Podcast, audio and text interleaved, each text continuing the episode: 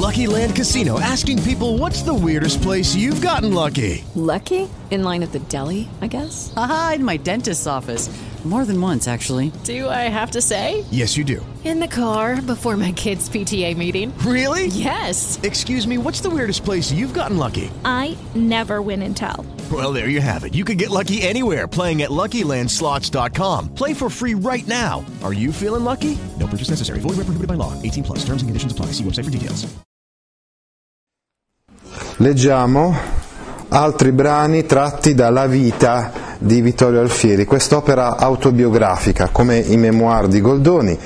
Vittorio Alfieri verso la fine della sua vita scrive la vita, quindi quest'opera autobiografica che non dobbiamo leggere per conoscere in modo così preciso, scientifico e storico la biografia di Vittorio Alfieri, ma dobbiamo leggerla come appunto un'opera letteraria, nella quale egli esalta, idealizza il suo stesso personaggio. E allora parla per esempio dei viaggi. La volta scorsa abbiamo visto l'infanzia, vi ricordate l'episodio della confessione? Adesso invece parliamo dei viaggi.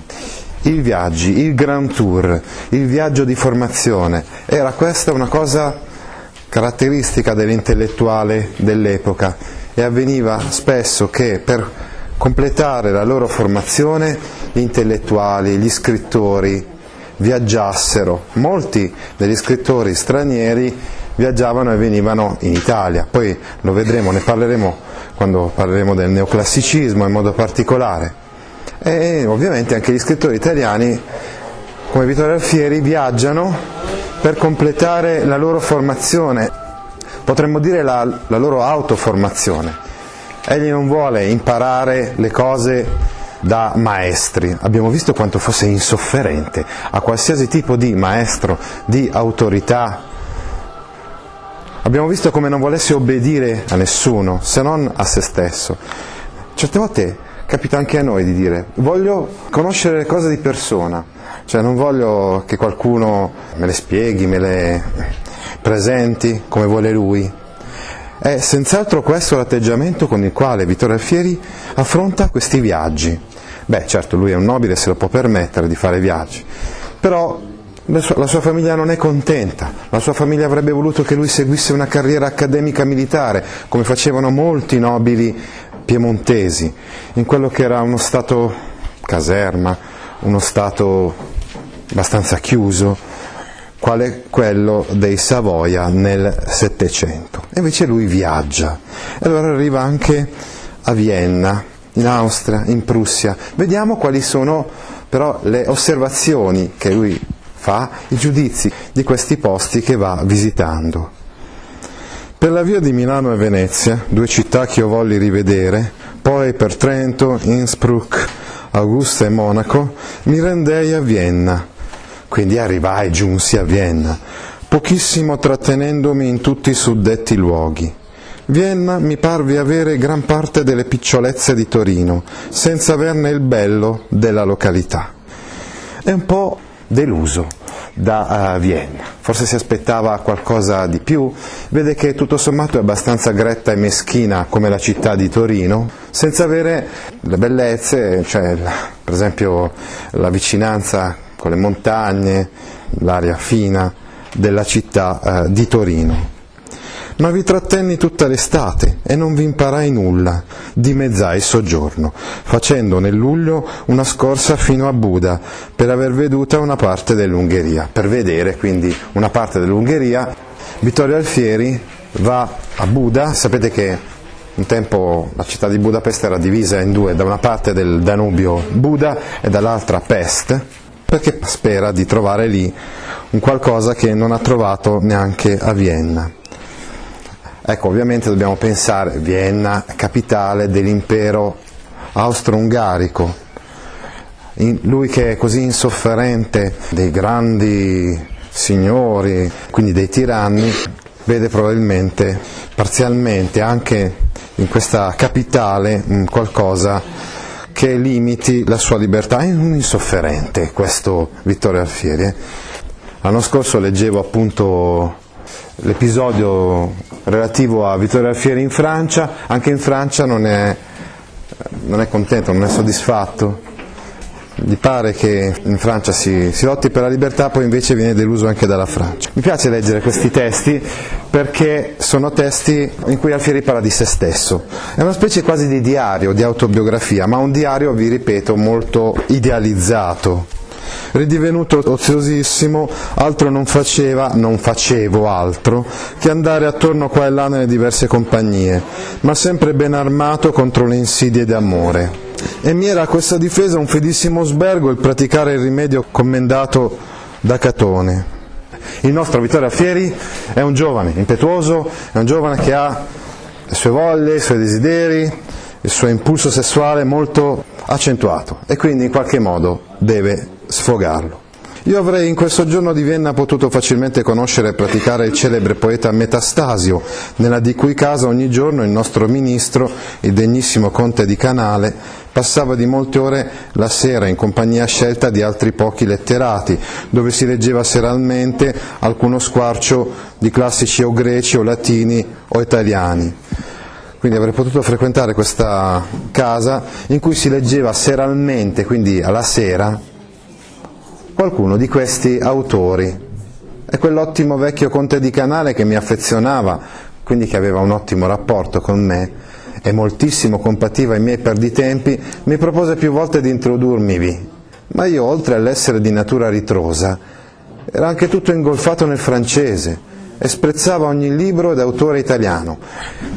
Era un periodo in cui Vittorio Alfieri leggeva solamente testi francesi e quindi disprezzava ogni autore italiano è il metastasio. Ricordate, abbiamo parlato a proposito dell'Arcadia, onde quell'adunanza di letterati di libri classici mi parea dover essere una fastidiosa brigata di pedanti.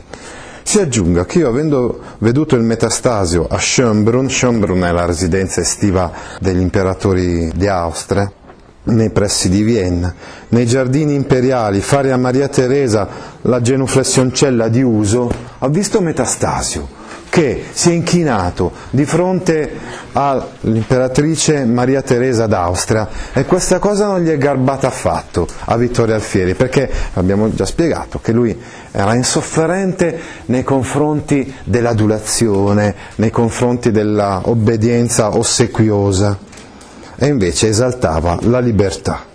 Con una faccia sì servilmente lieta e adulatoria, e io giovanilmente plutarchizzando mi esagerava talmente il vero in astratto che io non avrei consentito mai di contrarre né amicizia né familiarità con una musa appigionata o venduta all'autorità despotica da me sì caldamente abborrita vuol dire ho visto Metastasio inginocchiarsi di fronte all'imperatrice.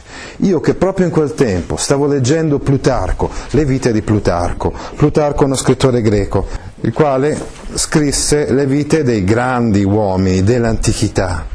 Vittorio Alfieri, leggendo le vite di Plutarco, ne parla anche non so se vi ricordate, Machiavelli quando scrive la lettera a Francesco Vettori dice che legge Plutarco. Ebbene, Vittorio Alfieri, leggendo queste vite, individua un ideale di vita eccezionale, straordinaria e soprattutto dignitosa, onorevole, quindi disdegnosa di ogni adulazione, vi ripeto, ecco quindi che questa musa, la musa poetica di Metastasio, dice con una sorta di figura retorica, appigionata o venduta all'autorità despotica, da messi caldamente abborrita, questa musa quindi che si era inchinata di fronte all'autorità dispotica, che io abborrivo, quindi che io disprezzavo fortemente e radicalmente dell'imperatrice, l'imperatrice poteva essere l'imperatrice, poteva essere un re, qualsiasi di questi signori che rappresentano il potere da Vittorio Alfieri sono visti in un modo estremamente spregevole. In tal guisa, in questo modo, io andavo poco a poco assumendo il carattere di un salvatico pensatore. Preferisce stare da solo, preferisce la solitudine, coltivare i suoi pensieri da solo, eh, magari questo salvatico sta a indicare la sua asocialità, la sua incapacità di vivere insieme agli altri, se questo implica un compromesso, se questo implica un venir meno ai propri ideali. E queste disparate, accoppiandosi poi con le passioni naturali all'età di vent'anni e le loro conseguenze naturalissime, venivano a formar di me un tutto assai originale e risibile. Tutto questo portava alla formazione del mio io, un io, una persona senz'altro originale, ma dice però anche risibile. Ah, questa è la, quella punta di autoironia che a noi piace molto nella vita di Vittorio Alfieri e gli è in grado anche di criticarsi e quindi dice per esempio ero effettivamente forse ridicolo a vedermi dal di fuori. Proseguì nel settembre il mio viaggio, a 20 anni quando fa questo viaggio, proseguì nel settembre il mio viaggio verso Praga e Dresda, dove mi trattenni da un mese, per un mese. Indi a Berlino, dove dimorai altrettanto. All'entrare negli stati del Gran Federico, ecco, dobbiamo ricordare che nel Settecento è in grande espansione lo Stato della Prussia, stiamo parlando quindi di Federico di Prussia, Berlino era la capitale di questo Stato, che mi parvero la continuazione di un solo corpo di guardia, mi sentii raddoppiare e triplicare l'orrore per quell'infame mestier militare, infamissima e sola base dell'autorità arbitraria, che sempre è necessario frutto di tante migliaia di assoldati satelliti. Lui entra nello Stato della Prussia e gli sembra di entrare in un solo corpo di guardia. Vede lo Stato della Prussia come, un, come un'enorme caserma, peggio ancora dello Stato sabaudo da cui lui veniva. Lui che disprezzava l'accademia militare, l'addestramento e soprattutto le imposizioni dovute all'obbedienza, dovuta ai superiori, come può vedere, se non in modo estremamente negativo, uno Stato come quello prussiano che era tutto incentrato sull'aspetto militare, sulla obbedienza, tutto questo per lui non faceva altro se non alimentare una serie di esecutori pagati, questi assoldati satelliti, quindi di, di, servi sostanzialmente, di schiavi che hanno perso la loro libertà. Fui presentato al re. Arrivai quindi dal re Federico di Prussia. Non mi sentii nel vederlo alcun moto né di maraviglia né di rispetto, ma di indignazione bensì e di rabbia moti che si andavano in me ogni giorno afforzando e moltiplicando alla vista di quelle tante e poi tante diverse cose che non stanno come dovrebbero stare e che essendo false si usurpano pure la faccia e la fama di vere. Ero sdegnato, fui invitato al cospetto del re. È sdegnato dall'incontro con questo re, intuisce quali e quante sono le cose marce che non vanno bene in quel regime e che invece sono presentate come cose tutte a posto, cose che non gli stanno come dovrebbero stare e che essendo false si usurpano pure la fama e la faccia di vere, che vengono presentate quindi come cose vere. Per esempio, Federico di Prussia si presenta come un sovrano illuminato, anche Maria Teresa, eh? quindi come uno di quei sovrani che portano avanti riforme, cambiamenti, miglioramenti Invece a Vittorio Alfieri, che osservava con spirito critico, si mostravano chiaramente le contraddizioni di questo regime. Per esempio eh, parla tanto di eh, libertà, di cambiamenti, di miglioramenti Federico di Prussia, ma in realtà il suo regime dispotico è basato sulla militarizzazione del regno il conte di Fink, ministro del re, il quale mi presentava, mi domandò perché io, essendo pure in servizio del mio re, si intende al re del Piemonte, non avessi quel giorno indossato l'uniforme. Risposigli, perché in quella corte mi pareva ve ne fossero delle uniformi abbastanza. Non ce ne sono già abbastanza di uniformi qua, siete tutti in uniforme, devo mettere l'uniforme anch'io. Il re mi disse quelle quattro solite parole di uso. Io lo osservai profondamente, ficcandogli rispettosamente gli occhi negli occhi, e ringraziai cielo di non mi aver fatto nascere suo schiavo. Ben contento quindi di non essere nato in quel regno in cui tutti erano schiavi del re Federico di Prussia. Uscii di quella universal caserma prussiana verso il mezzo novembre, abborrendola quanto bisognava, disprezzandola nel mio cuore. Partito alla volta di Amburgo, dopo tre giorni di dimora, ne ripartii per la Danimarca. Giunto a Copenaghen, ai primi di dicembre, quel paese mi piacque bastantemente, perché mostrava una certa somiglianza con l'Olanda. Allora, Danimarca e Olanda sono invece esaltati da Vittorio Alfieri, perché non vi era in questi stati evidentemente quella gerarchia militare al potere che invece lui aveva visto nel regno di Prussia e un po' anche nell'impero austro-ungarico. Ed anche vera una certa attività, commercio, di industria, come non si sogliono vedere nei governi pretti monarchici, come non si vede nei governi di monarchi assoluti.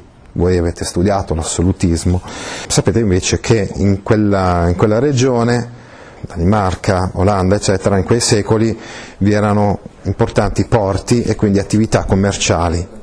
Cose tutte dalle quali ne rifonda un certo benessere universale, che a primo aspetto previene chi arriva, un certo benessere quindi economico che accoglie bene all'inizio appena uno arriva in questi posti e fa un tacito elogio di chi vi comanda.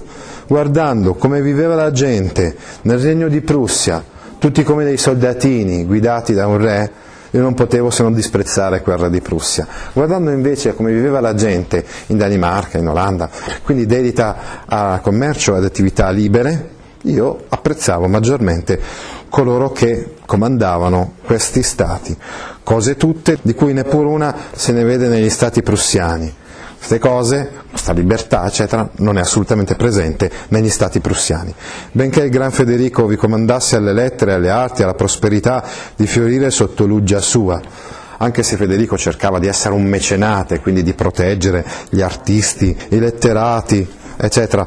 Comunque la, la, noia e il fastidio del suo potere luggia indubbiamente non poteva favorire più di tanto la diffusione della cultura e della libertà onde la principale ragione per cui non mi dispiaceva Copenaghen si era il non essere Berlino né Prussia.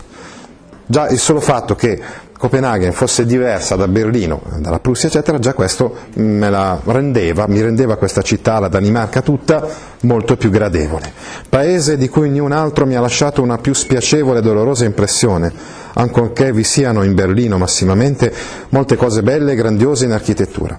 Il paese della Germania è senz'altro quello che ha lasciato dentro di me l'impressione peggiore, anche se ci sono dei bellissimi monumenti, ma quello che a me interessava era vedere la gente come viveva, come, vi ripeto, appunto come dei soldatini. Ma, ma, quei perpetui soldati, dice infatti Vittorio Alfieri, questi, cioè i tedeschi, eh, non erano nient'altro se non soldati, sudditi che per tutta la loro vita non facevano altro se non essere militari al servizio dei loro superiori. Non li posso neppure ora, dopo tanti anni, tanti anni dopo, ingoiare, senza sentirmi rinnovare lo stesso furore che la loro vista mi cagionava in quel punto. Questo brano che abbiamo appena letto ci ha fatto capire ancora meglio alcune delle caratteristiche di Vittorio Alfieri, l'isolamento, l'individualismo, l'insofferenza per ogni tipo di potere, soprattutto quando questo potere diventa oppressivo, quando questo potere cerca di imporsi agli altri in modo gerarchico, militare. Questi aspetti comunque li vedremo anche nell'ultimo brano della vita che leggeremo. Abbiamo deciso di parlare della biografia di Vittorio Alfieri leggendo i brani di Vittorio Alfieri. Più di così è lui che, che ha scritto una vita, una biografia di se stesso. Abbiamo detto che non è così scientifica, non dobbiamo seguirla alla lettera, tuttavia può esserci utile per farci capire alcuni degli aspetti della persona dell'autore Vittorio Alfieri. E allora Ancora proseguiamo con i viaggi di Vittorio Alfieri. Verso il fin di marzo partì per la Svezia. Siamo sempre lì, eh? Vita, epoca terza, capitolo ottavo. Prima eravamo Vita, epoca terza, capitolo ottavo, quindi siamo proprio senza soluzione di continuità. E dalla Danimarca si va in Svezia. Bene. Verso il fin di marzo partì per la Svezia e benché io trovassi il passo del Sunda fatto libero dai ghiacci, indi la Scania libera dalla neve, tosto che ebbi oltrepassato la città di Norrköping, ritrovai di ben nuovo un ferocissimo inverno e tante braccia di neve, e tutti i laghi rappresi, a segno che non potendo più proseguire con le ruote, fui costretto a dismontare il legno e adattarlo come ivi s'usa sopra due slitte, e così arrivai a Stoccolma, alla Svezia. All'inizio gli sembra che non ci sia questo grande rigore invernale, riesce a passare il passo del Sund e altri luoghi liberi dai ghiacci, liberi dalla neve, poi però inoltrandosi nel territorio svedese, ecco che il freddo si fa sentire. Abbiamo detto che lui è verso il fin di marzo del 1770. All'epoca Vittorio Alfieri aveva circa 21 anni, comunque diciamo ancora inverno, la fine dell'inverno, ma ancora inverno, oltretutto in quelle zone, quelle latitudini, l'inverno prosegue parecchio. La novità di quello spettacolo è la greggia, maestosa natura di quelle immense selve, laghi e dirupi, moltissimo mi trasportavano. E benché non avessi mai letto l'Ossian, molte di quelle sue immagini mi si destavano ruvidamente scolpite, e quali le ritrovai poi descritte allorché più anni dopo lo lessi, l'Ossian, studiando i ben architettati versi del celebre Cesarotti. Dobbiamo parlare del preromanticismo? E parliamo del preromanticismo leggendo un brano della vita di Vittorio Alfieri. Che cos'è il preromanticismo? È questo nuovo gusto letterario, artistico, che incomincia ad esserci verso la fine del Settecento.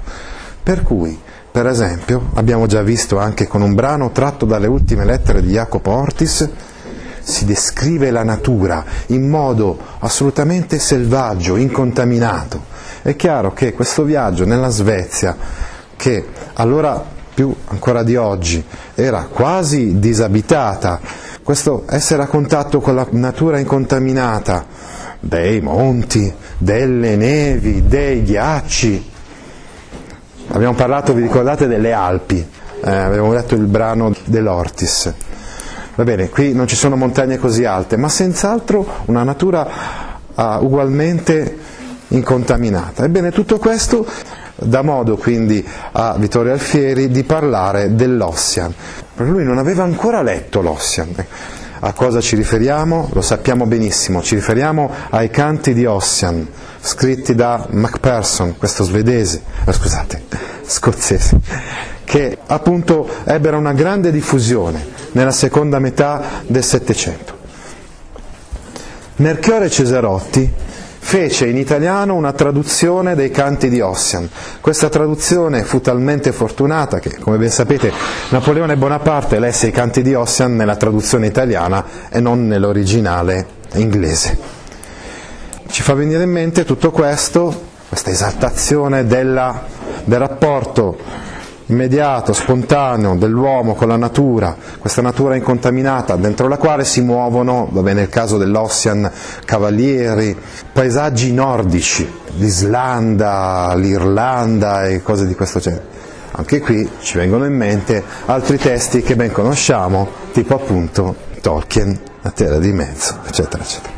La Svezia locale ed anche i suoi abitatori d'ogni classe mi andavano molto a genio, anche nella Svezia, egli trova una certa sintonia, così come era accaduto in Danimarca o in Olanda, o sia perché io mi diletto molto più degli estremi, o altro sia che io non saprei dire. Forse non riesco a spiegare il motivo per cui mi fossero così a genio gli svedesi ma fatto si è che se io mi eleggessi di vivere nel settentrione preferirei quell'estrema parte a tutte le altre a me cognite tutte le altre parti conosciute, regioni conosciute del nord dell'Europa non mi sarebbero altrettanto gradite quanto la Svezia. Potremmo riflettere su alcuni aspetti, che sono gli aspetti della religione protestante sviluppata nelle regioni nordiche, lo spirito nordico, la libertà dei costumi tipicamente nordica, prima si parlava dell'Olanda, qui possiamo parlare di cose anche, se vogliamo, recenti, poiché anche oggi, come allora, forse l'Olanda, la Svezia e altre regioni del, di quella zona dell'Europa rappresentano un uh, modo di vivere più libero da schemi. La, se- la, forma del governo della Svezia, rimestata ed equilibrata in un certo tal qual modo che pure una semilibertà vi trasparisce, mi destò qualche curiosità di conoscerla a fondo. È interessato alla politica, l'abbiamo visto chiaramente, va in un posto, va in Austria, va in, eh, so, in Germania, in Danimarca, a lui interessa capire come si comporta chi è al potere, qual è la forma del governo, qual è il modo di gestire la cosa pubblica. Ma incapace poi di ogni seria e continuata applicazione non la studiai che alla grossa. Vuol dire che il regime anche lì c'era una monarchia, c'è anche adesso in Svezia, il regime svedese era un po' complesso per lui, non rientrava mh, perfettamente nelle sue categorie, quindi era un regime di semi-libertà, lo definisce così. Continuai il divertimento della slitta con furore, la carrozza si era trasformata in slitta perché con le ruote non si poteva andare avanti, bisognava mettere delle slitte sotto. Per quelle cupe selvone, per quelle cupe selvone, per quei boschi, bosconi, foreste enormi, immense, e su quei lagoni crostati ci si riferisce appunto ai grandi laghi ghiacciati tipici del, del paesaggio nordico, fino oltre ai 20 di aprile, e allora in soli quattro giorni con una rapidità incredibile seguiva il dimoiare d'ogni qualunque gelo Ecco quindi che effettivamente poi il disgelo arrivò. Era, eh, si era ormai al 20 di aprile, ecco quindi che si sciolsero i ghiacci, le nevi, attesa la lunga permanenza del sole sull'orizzonte. Ecco, a causa della lunga permanenza del sole sull'orizzonte, sapete che la lunghezza ecco, del, giorno in quelle regioni, nei periodi della primavera e dell'estate, è eh, molto superiore rispetto alla nostra, si arriva a quelle latitudini dove addirittura poi ci saranno sei mesi di giorno e sei mesi di notte. È l'efficacia dei venti marittimi, i venti provenienti dal mare permisero il disgelo e allo sparire delle nevi accatastate, forse in dieci strati l'una sull'altra, compariva la fresca verdura, l'erba, i prati così nascosti sotto il bianco delle nevi e dei ghiacci ricompaiono. Spettacolo veramente bizzarro e che mi sarebbe riuscito poetico se avessi saputo far versi. Ah, dobbiamo sapere infatti che lui adesso si sta formando, poi solamente quando ritornerà in Piemonte incomincerà a scrivere di letteratura. With the Lucky Land slots, you can get lucky just about anywhere. This is your captain speaking. Uh, we've got clear runway and the weather's fine, but we're just going to circle up here a while and uh, get lucky. No, no, nothing like that. It's just these cash prizes add up quick. So I suggest you sit back, keep your tray table upright, and start getting lucky. Play for free at LuckyLandSlots.com. Are you feeling lucky? No purchase necessary. Void where prohibited by law. 18 plus terms and conditions apply. See website for details.